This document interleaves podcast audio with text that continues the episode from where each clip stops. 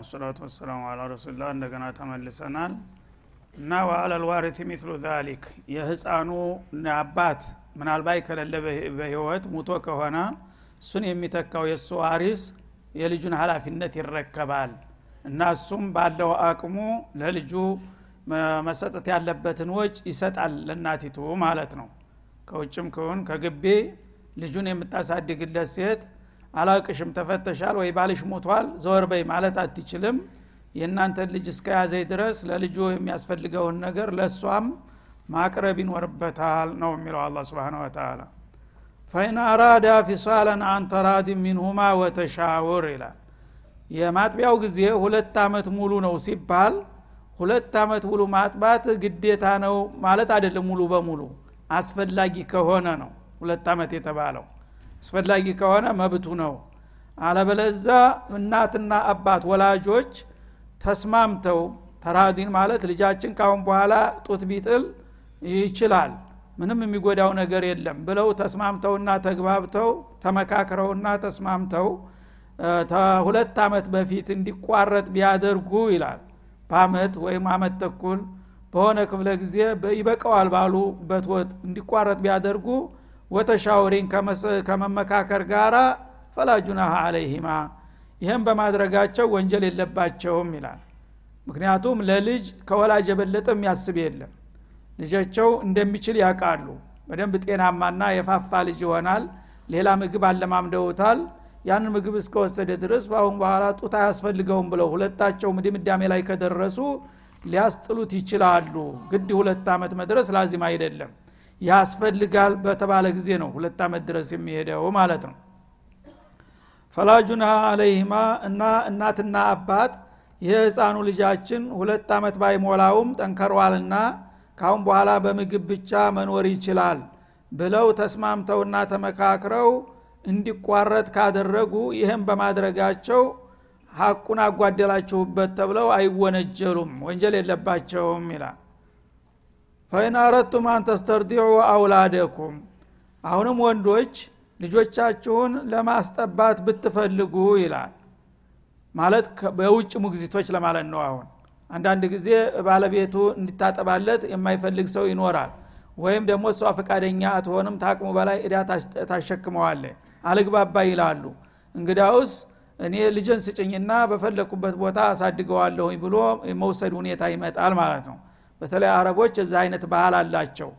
እና እንዳውም የውጭ ሴት ያጠባው ልጅ ነው ጠንካራ የሚሆነው በመንፈሱም በአካሉም የሚል እምነት ስላላቸው ሴትዮዋ ጋር የማትቻቻሉና የማትግባቡ ሁናችሁ ወንዶች ልጃችንን ወስደን ከውጭ እናስጠባለን የሚል አቋም ብትይዙ ይላል። ፈላ ጁናሃ አለይኩም ይህንንም በማድረጋችሁ ወንጀል የለባችሁም። ለምን? ሌላ መተኪያ የምታሳድግልኝ ሴት አለችኝ በእሷ በኩል አሳድገዋለሁኝ ካላ አባት እናትም ደግሞ ፈቃደኛ ሁና የምትስጥ ከሆነች በውጭ ሂዶ ቢጠባ ምንም ችግር የለም ይላል። ኢዛ ሰለምቱም ማ አተይቱም ቢልማዕሩፍ።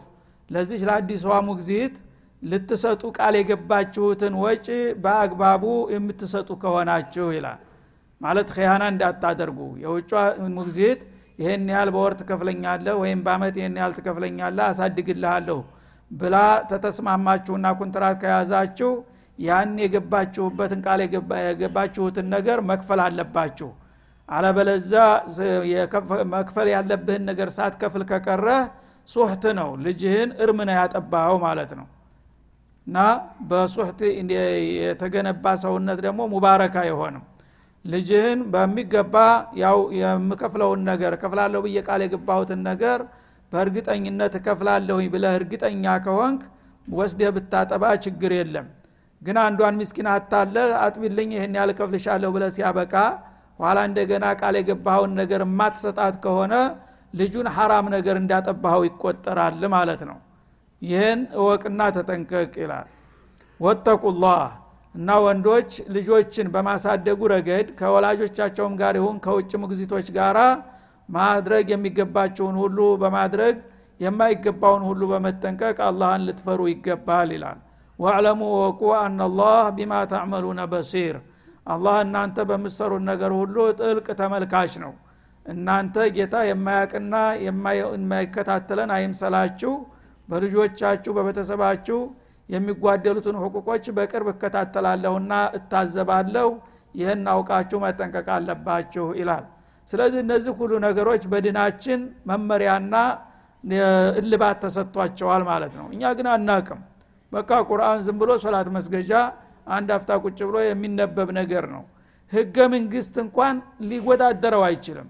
ምክንያቱም ህገ መንግስት የሚባለው በቤተሰብ ውስጥ ገብቶ ለእያንዳንዱ ሰው መብትና ግዴታ እንደዚህ በዝርዝር ማንም አለም ህግ አላስቀመጠም ኢስላም ግን ጥቅቅን ነገሯ ሳትቀር ውስጥ አንተ ማታቃት ነገር ሳይቀር ነው አብጠርጥሮ ግዴታና መብትህን የሚያስቀምጥልህ ማለት ነው።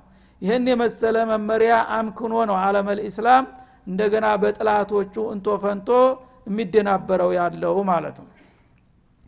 ስለዚህ ይህንን እንግዲህ ባሟላ ቁጥር አንድ ሰው ኢማኑ ጠንካራ ይሆናል ከጌታ ጋር ያለው ግንኙነት አስተማማኝ ይሆናል አኸራውም ዱንያውም ያማረ የተዋበ ይሆንለታል ማለት ነው ከዚህ ፍቃድ ባፈነገጠ ቁጥር የው በየጣልቃው ወተቁላህ እያለ ነው። አላህን ፍሩ አላህን ፍሩ ከኔ ፍቃድ ያታፈንግጡ ይህንን ካላደረገ ግን ከሳራ ነው። ዱንያችንም ምስቅልቅል ይሆናል። ከአላህ ጋር ከጣላን በአኸራም ደግሞ የባሰ ችግር ነው የሚጠብቀን ማለት ነው። ወለዚነ ዩተወፈውነ ሚንኩም እነዚያ ደግሞ ከእናንተ መካከል እድሜያቸው አልቆ በሞት የሚወሰዱት ይላል። ወንዶች ማለት ነው አባወራዎች እና ሰዎች አሁን እኖራለን እያሉ ይመኛሉ። ግን ቀጠሮ ከደረሰ እነሱ ስለተመኙ መቀጠል አይችልምና ቀጠሮ ደርሶባቸው የምወስዳቸው ይላል አላ ስብን ተላ ወየዘሩነ አዝዋጀን እና ባለቤቶቻቸውን ወደ ኋላ ትተው የሚሄዱ ሟቾች የተረበሱነ ቢአንፉሲህና አርባዓተ አሹሪ ወአሽራ እነዚህ ሟቾች በሞት በሚወሰዱ ጊዜ አጀላቸው ደርሷል መኖር አይችሉም ግን በሚሞቱ ጊዜ ሀቅ አላቸው እነሱ ሊከበርላቸው የሚገባ መብት አለ።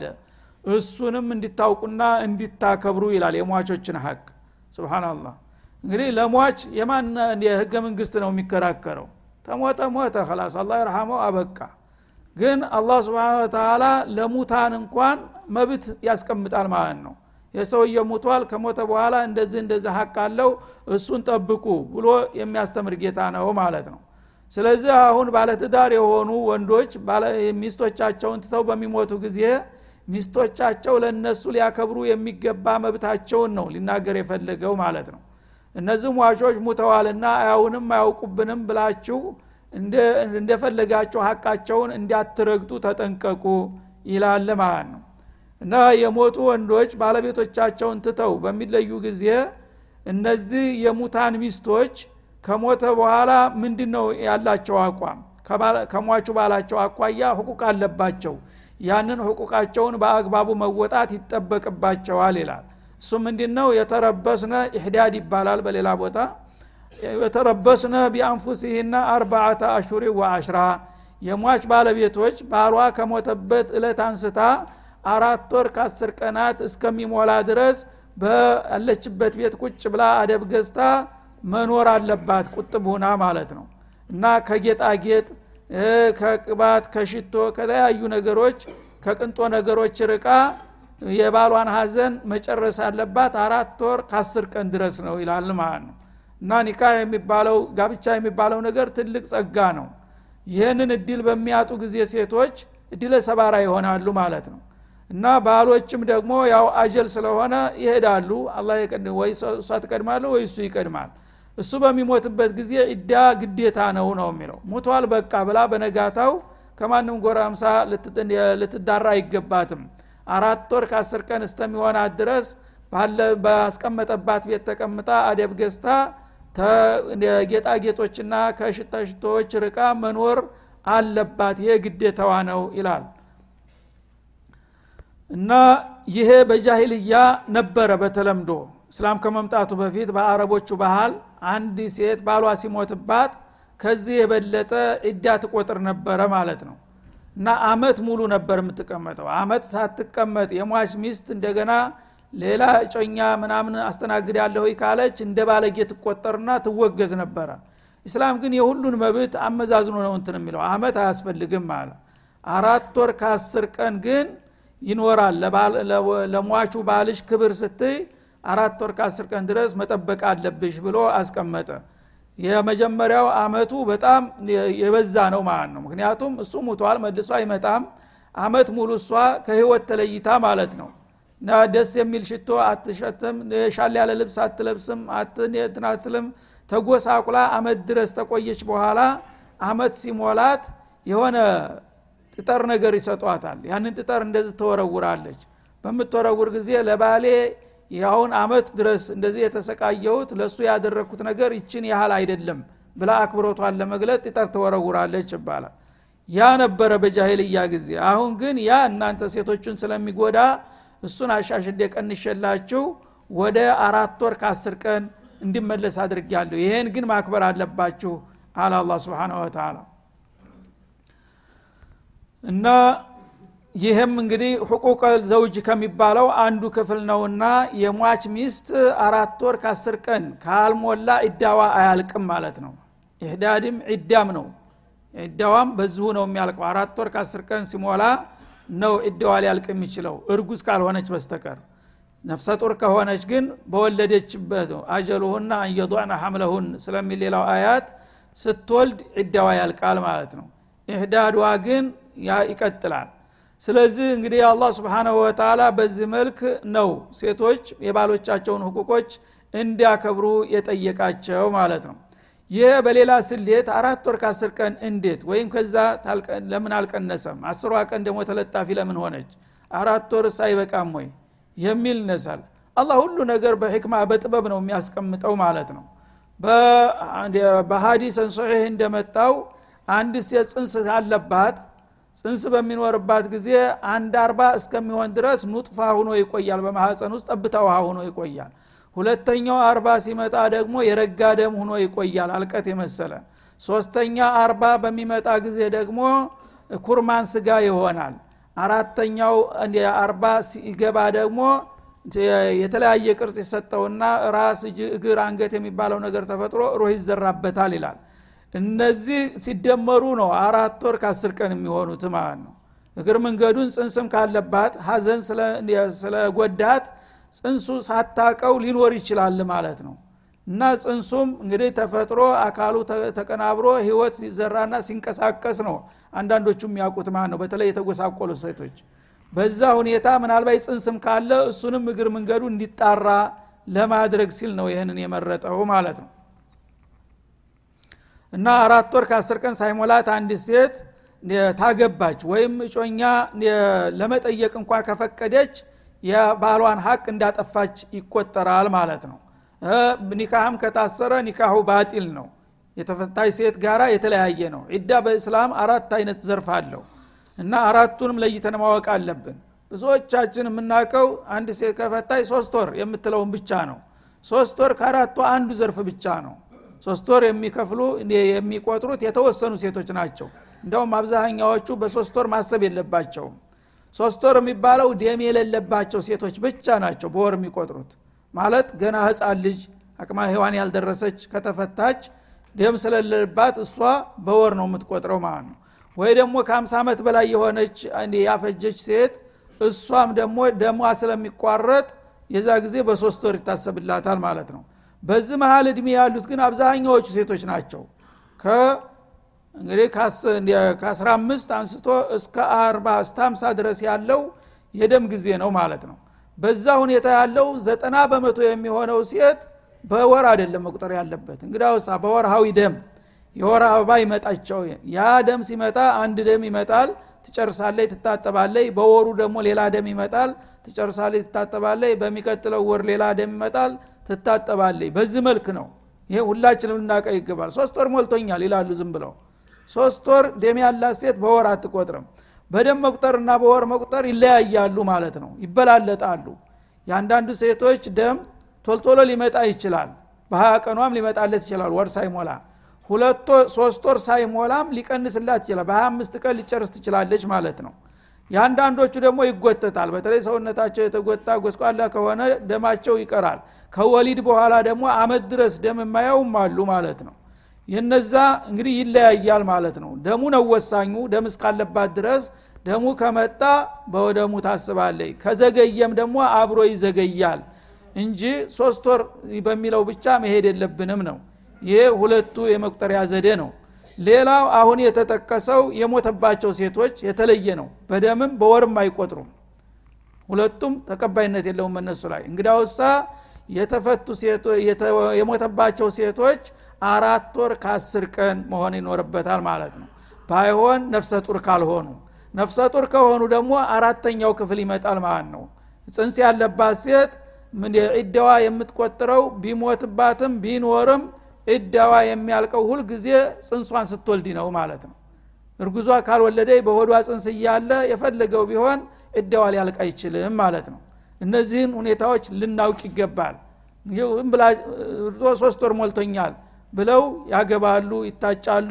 ይሄ ባጢል ነው። ምክንያቱም ይሄኛው ዒዳ ካልተጠቃለለ የሚቀጥለው ጋብቻ ህገ ወጥ ነው የሚሆነው ማለት ነው።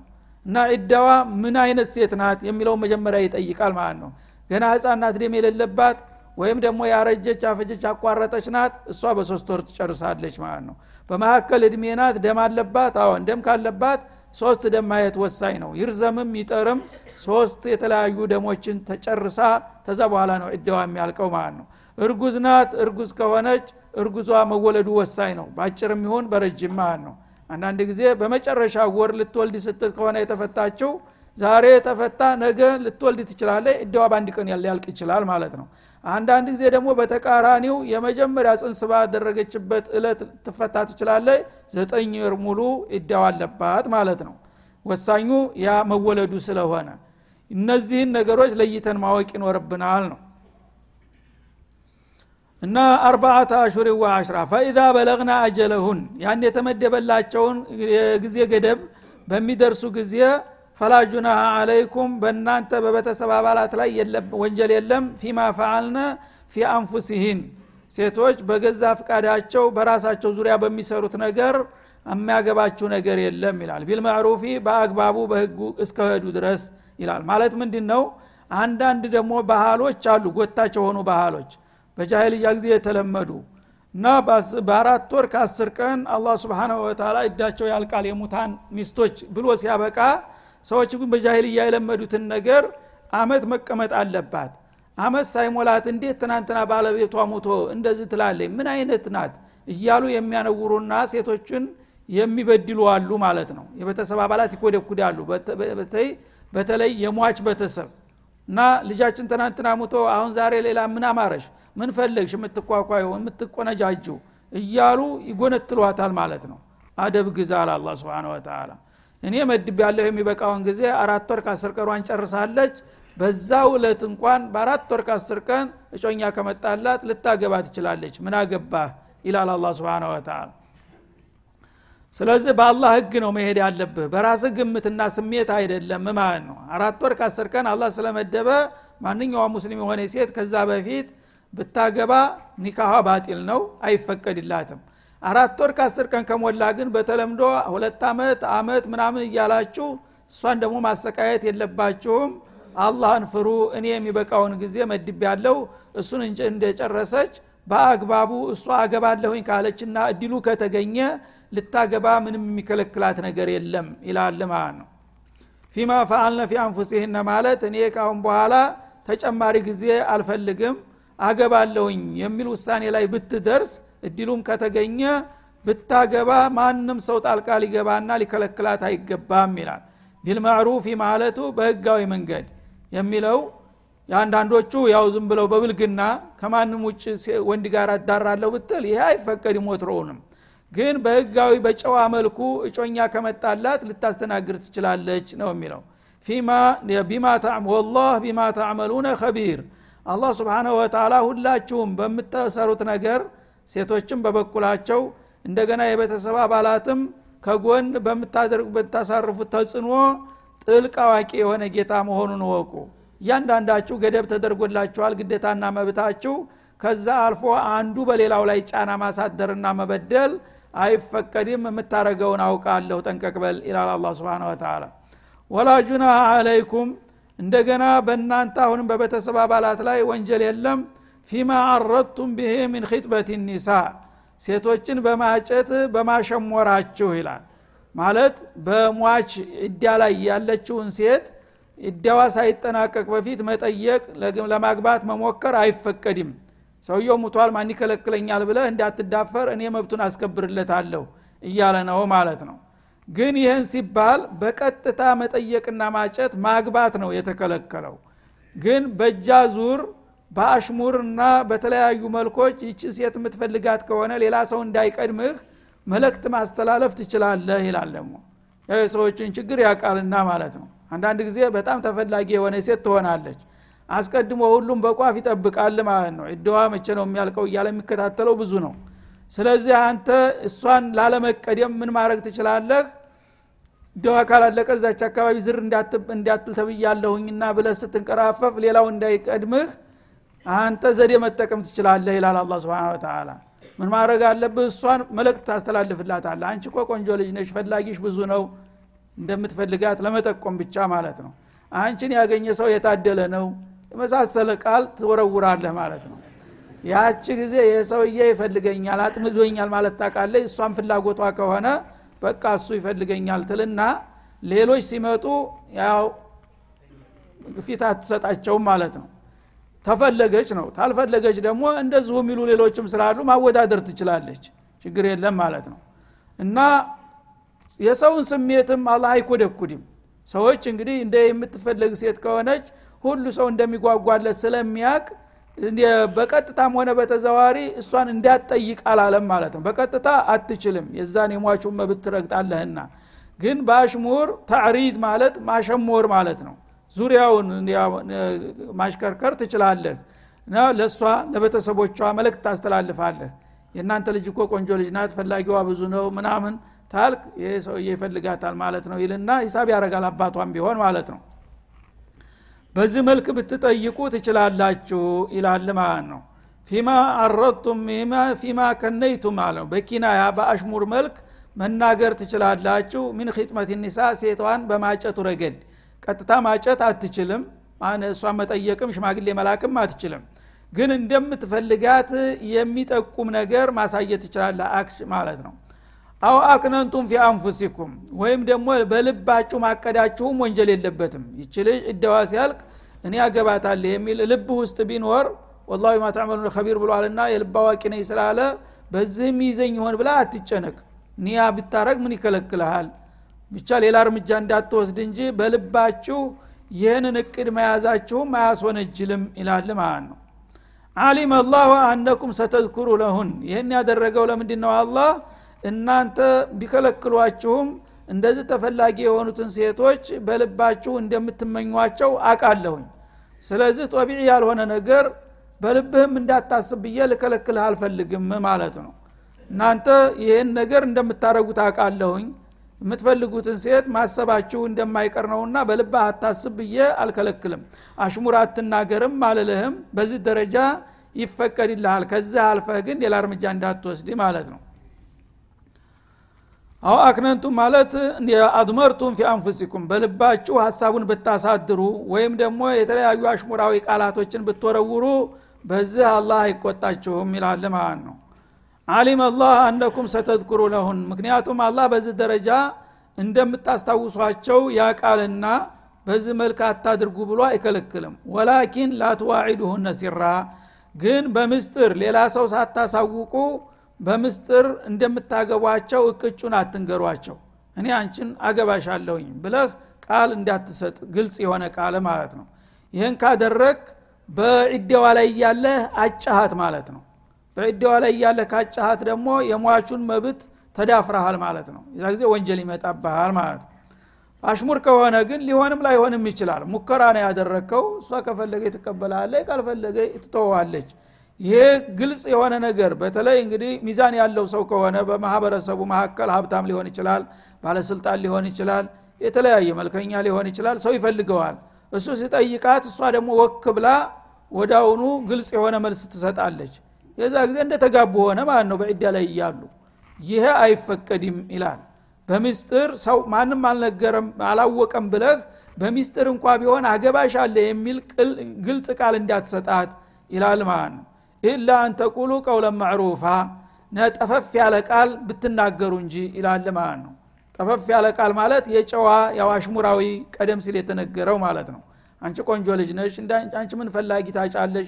እሱን አላህ ይማረው እንጂ የመሳሰለ ቃል ብትናገር ችግር የለውም ማለት ነው። ወላ ተዕዚሙ ዑቅድየተ ኒካህ እና ኒካሁን ጋብቻውን መፈጸምም አትወስኑ ሀታ የብሉغ ልኪታቡ አጀለሁ። አላህ ያስቀመጠው ጊዜ ገደብ እገደብ ውስጥ የሚደርስ ድረስ ማለት ነው። እና እናንተ በልባችሁ ልትፈላለጉ ትችላላችሁ ልትሸማመሩ ትችላላችሁ ደብዳቤ ልትለዋወጡ ትችላላችሁ። ግን በግልጽ አገባሻለሁ አገባሃለሁ የሚል ነገር እንዳትወስኑ ይላል አላ ስብን ታላ በውሳኔ ደረጃ ከሆነ ያ የፊተኛውን ዒዳ እንደተዳፈራችሁት ይቆጠራል ማለት ነው። ሀታ የብልቀ ልኪታቡ አጀለሁ ማለት አራት ወር ከአስር ቀን ብሎ አላህ የመደበው ክፍለ ጊዜ እስከሚጠናቀቅ ድረስ ግልጽ የሆነ የጋብቻ ቃል እንዳትለዋወጡ። ዋዕለሙ ወቁ አናላህ ያዕለሙ ማ ፊ አንፉሲኩም። አላህ ስብሓናሁ ወተላ በነፍሶቻችሁ ውስጥ ያለውን ምስጥር ሁሉ የሚያቅባችሁ መሆኑን እወቁና ተጠንቀቁ። ፋህዘሩህ ተጠንቀቁት። አላህ ስብሓናሁ ወተላ እንደ እናንተ አይምሰላችሁ። ከላይ የሚነገረና የሚሰራውን ብቻ ሳይሆን ውስጥ ድብቅ የሆነውን ስሜት ምስጥራችሁንም ስለሚያቅ በዛም ጭምር ከፍቃዱ እንዳታፈነግጡ ተጠንቀቁ። ወዕለሙ እወቁም አናላህ ገፉሩ ሐሊም። አላህ ስብሓናሁ ወተላ በተቻለ መጠን ጥንቃቄ ካደረጋችሁ ታቅማችሁ በላይ በሆነ ስተት ይቅር እንደሚላችሁና እንደሚታገሳችሁም ወቁ ይላል ማለት ነው።